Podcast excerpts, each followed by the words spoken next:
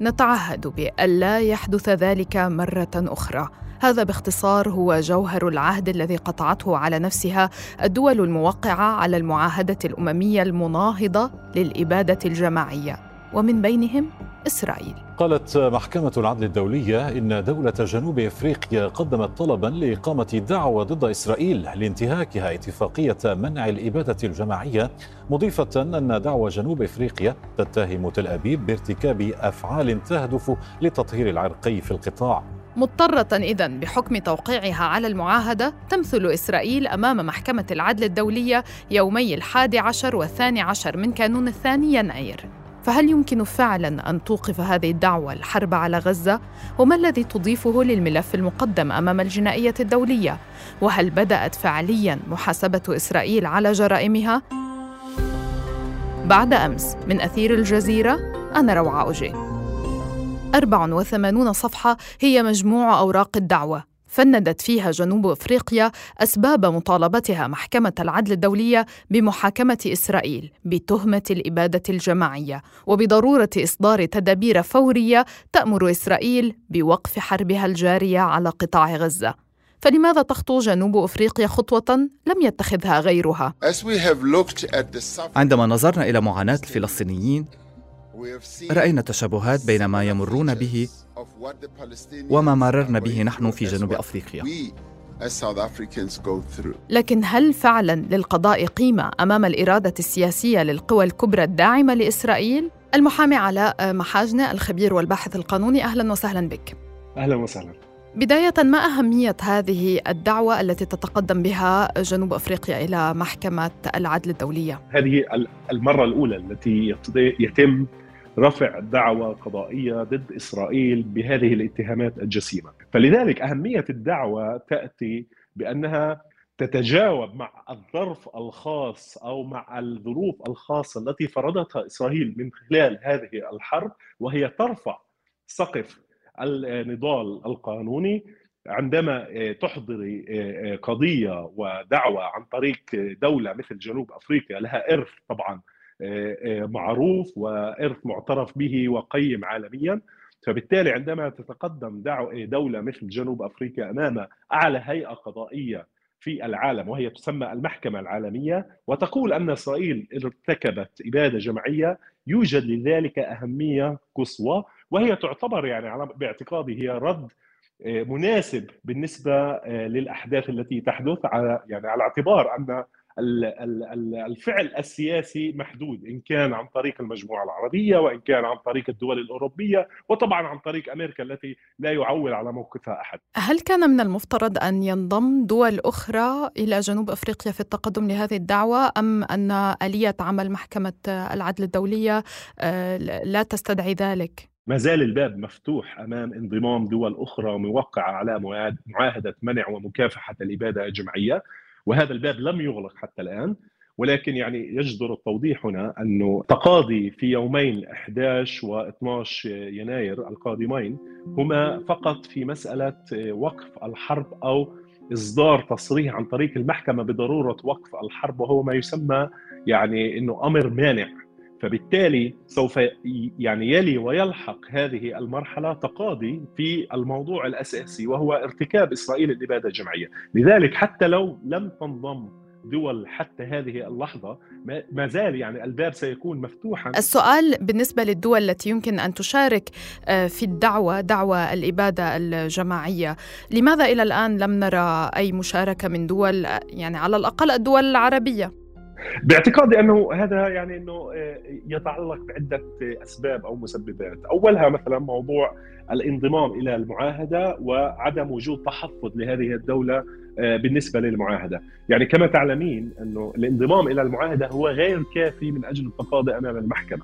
انه إنه إنه المميز في مثلا موضوع جنوب أفريقيا واسرائيل أن الدولتين انضمتا لهذه المعاهدة وهما لم يتحفظان على الولايات المحكمة المحكمة العالمية أو محكمة العدل الدولية. وبالتالي يحق لهما المرافعة. يحق لهما التقاضي. الآن مثلا يوجد دول عربية قامت بالتحفظ ولذلك هي ليست بصدد أن تفتح هذا الموضوع. وبالإضافة إلى ذلك يعني يمكن أنه نتخيل إنه يوجد بعض الدول العربية التي لا يوجد لها تحفظ ولكن هي غير راغبة بالانضمام مثل هذه الدعوة هي لا تريد أن تثير حفيظة الولايات المتحدة الأمريكية وحتى يمكن القول هي لا تريد إثارة حفيظة إسرائيل. يعني علينا أن ننظر آه، بداية قانونيا يجب أن تكون من الدول غير المتحفظة على المعاهدة وموقعة يعني قابلة بكل المعاهدة ثم يأتي الموقف السياسي. أنا كمحامي فلسطيني أنا من مصلحتي أن لا تنضم دول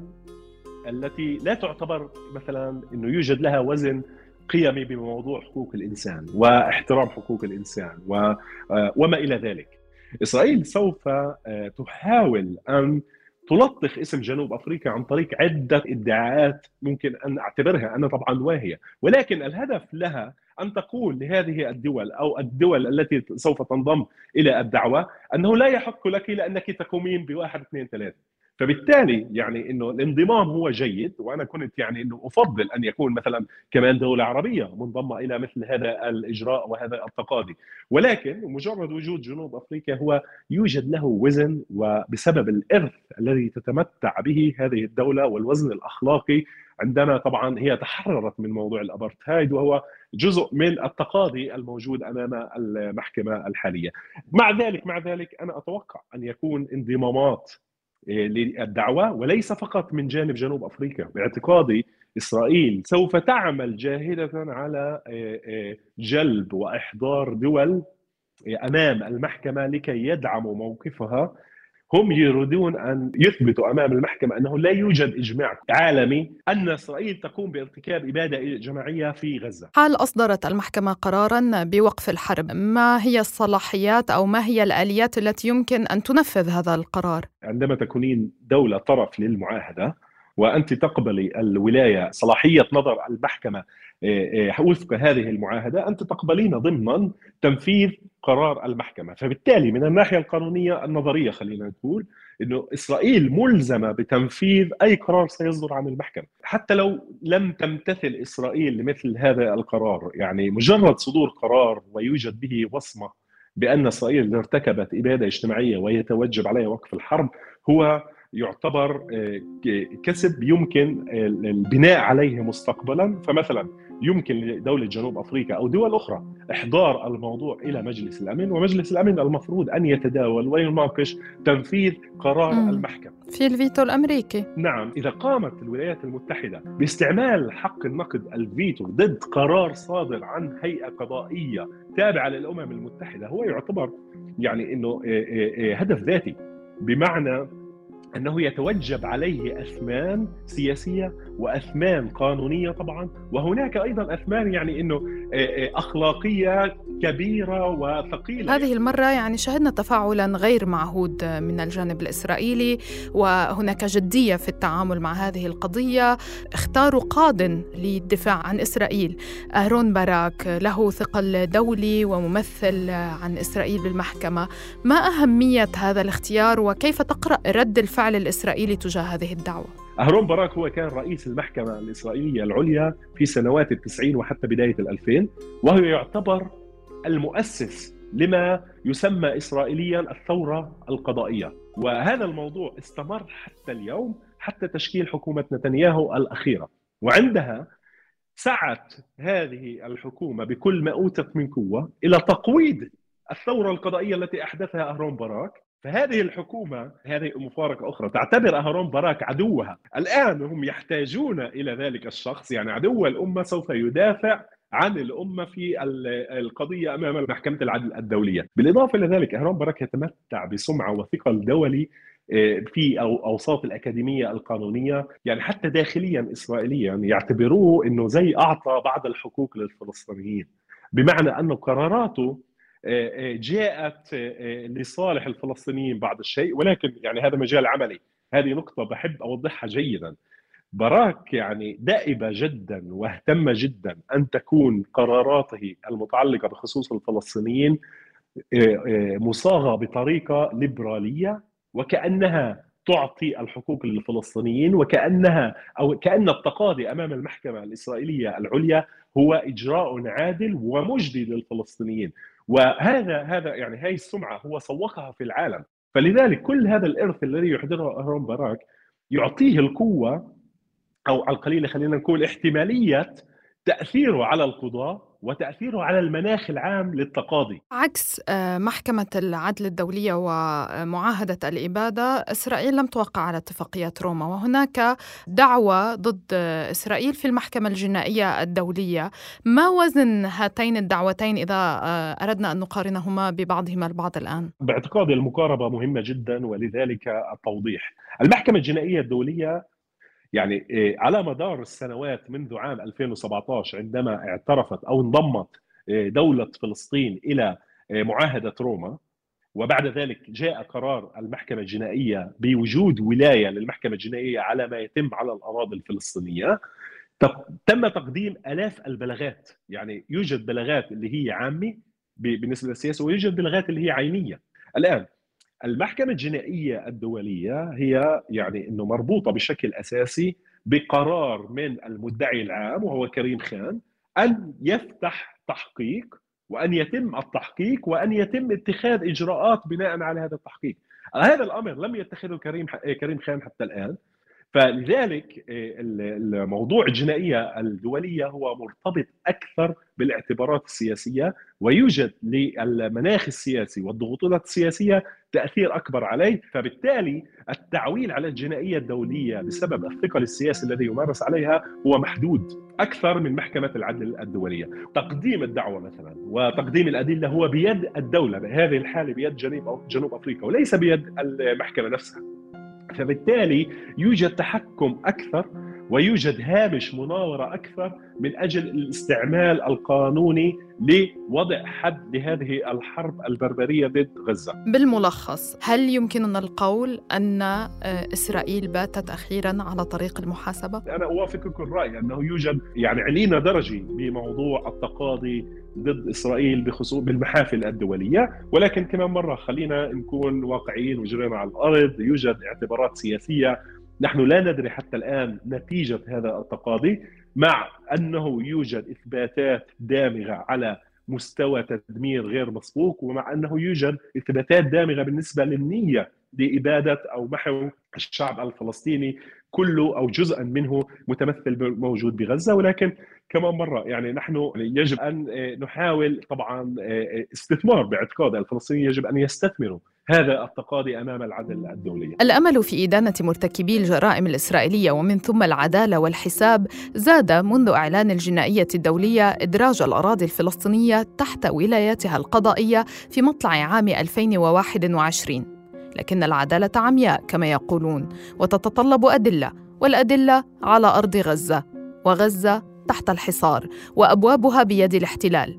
الاحتلال الذي أظهر المدعي العام للجنائية الدولية كريم خان بمظهر العاجز وهو يشتكي بمؤتمر صحفي من القاهرة عدم تمكينه من دخول غزة هو وفريقه للتحقيق. لم يكن بإمكاني الدخول إلى قطاع غزة.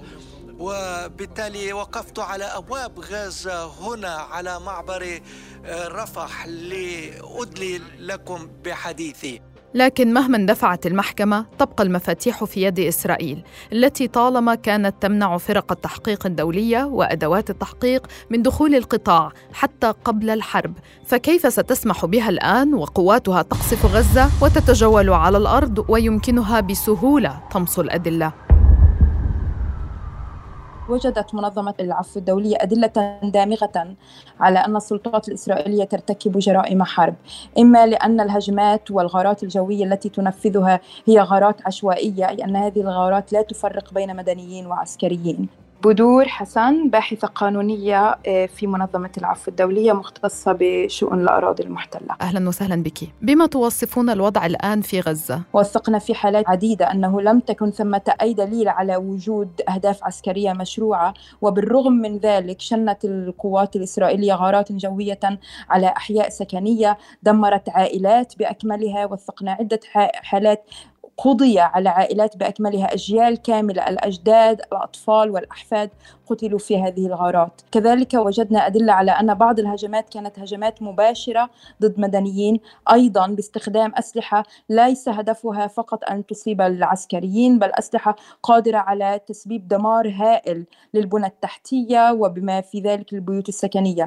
ولكن القوات الإسرائيلية لا تلتزم بكل معايير القانون الدولي الإنساني بما في ذلك معايير معيار التناسبيه أي أن كل عملية تنفذها. عليها أن تجد أن الضرر المتوقع من هذه العملية لا يفوق الفائدة العسكرية وفي الكثير من الحالات التي وثقناها. وجدنا أن الهجمات الإسرائيلية غير متناسبة. وجدنا أن الهجمات الإسرائيلية عشوائية. ووجدنا أن الهجمات الإسرائيلية هي هجمات مباشرة ضد المدنيين. يعني كل ما تحدثت عنه هو ما وثقتموه من دلائل على جرائم حرب. إذا أردنا أن نعدد هذه الجرائم وهذه آه، الانتهاكات التي ترتكبها إسرائيل كجريمة. الجريمة الأولى طبعا هي جريمة العقوبة الجماعية وهي جريمة حرب. آه، تحضرها اتفاقية جنيف المادة الثالثة وثلاثين من اتفاقية جنيف وتحضرها أيضا المادة الخمسين من اتفاقيات لاهاي نتحدث أيضا عن جريمة إصابة الجروح الخطيرة إلحاق الجروح الخطيرة والمستدامة. وهذا أيضا وثقناه من خلال الإعاقات التي تسببها الهجمات الإسرائيلية.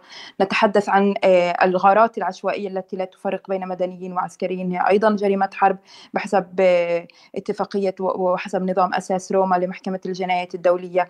الهجمات المباشرة على المدنيين هي أيضا جرائم حرب حسب ميثاق روما. وأيضا الجرائم الغارات غير المتناسبة ضد المدنيين هي أيضا جرائم حرب حسب ميثاق روما.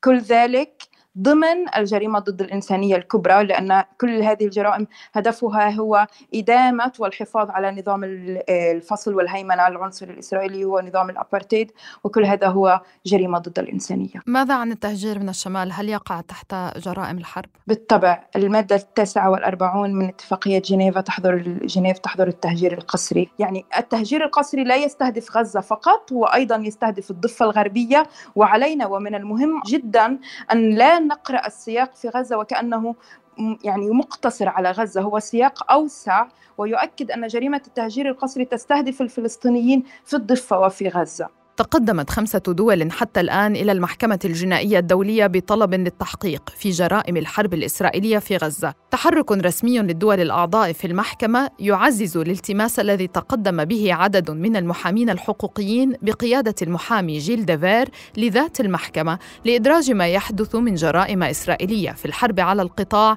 في تحقيقها الجاري والمفتوح بشأن فلسطين منذ مارس 2021. نحن هنا مع الفلسطينيين لنقول لهم أن لديكم جيشا من المحامين. لكن تبقى المعضلة في الإرادة السياسية. المحامي عبد المجيد المراري أحد أعضاء الفريق القانوني المتقدم بالالتماس للجنائية الدولية أهلا بك. جيش يرتكب خروقات قانونية ومجازر بشكل يومي بغطاء دولي وضحايا تبحث عن العدالة ومحكمة جنائية ممنوعة من ممارسة مهامها. فهل نحن أمام معادلة صفرية بدون حل؟ سياسيا يمكن أن نقرأ وكذا لكن أنا كحقوقي صعب كقانوني وكحقوقي صعب علي أن أتبنى هكذا هكذا تحليلات لكن السياسي يمكن له أن يتحدث هكذا. أنا أؤمن بشيء اسمه العدالة واؤمن بشيء اسمه الممارسة القضائية وفن الترافع امام القضاء آه، الدولي. أنا في بين يدي قوانين دولية وينبغي أن انفذها بغض النظر أعي جيدا بأن السيد المدعي السيد المدعي العام السابقة وضعت في لائحة العقوبات.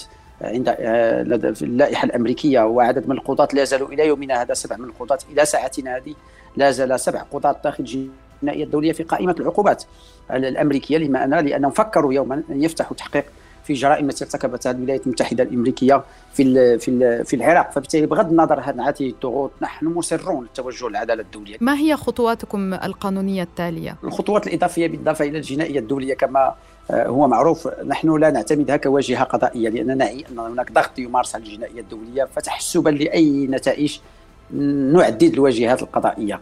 نحن سنتوجه إلى القضاء الأوروبي على اعتبار أنه وصلتنا. آه، عدد من التوكيلات من عدد المواطنين الفرنسيين الفلسطينيين والذين فقدوا أهليهم وفقدوا ذويهم وأبنائهم وأمهاتهم على يد مواطنين فرنسيين إسرائيليين. فبالتالي أمام القضاء الطبيعي الفرنسي سيتم التوجه إليه وأمام القضاء الطبيعي الألماني والبلجيكي والسويسري وغيره سيتم مواجهة هؤلاء المجرمين أمام القضاء الوطني والقضاء الوطني الأوروبي سينصفهم بكل تأكيد على قياسا على قضايا مماثلة في نفس الموضوع. يبدو مسار العدالة طويلا، لكنه على الأقل هذه المرة هناك بصيص أمل. أما السؤال الذي لا يمكن الإجابة عنه، ما الذي يمكن أن تحققه العدالة البطيئة أمام مخطط التهجير المتسارع الخطى على الأرض؟ وأي تعويضات تعيد كل ما خسره المدنيون في غزة، سواء من أرواح أو ممتلكات أو أرض وشتات؟ بعد أمس من أثير الجزيرة تابعونا عبر كافة منصات البودكاست وأرسلوا لنا أسئلتكم ومقترحاتكم في التعليقات وعبر حسابات أثير على مواقع التواصل الاجتماعي. دمتم بخير ونلتقي بعد أمس.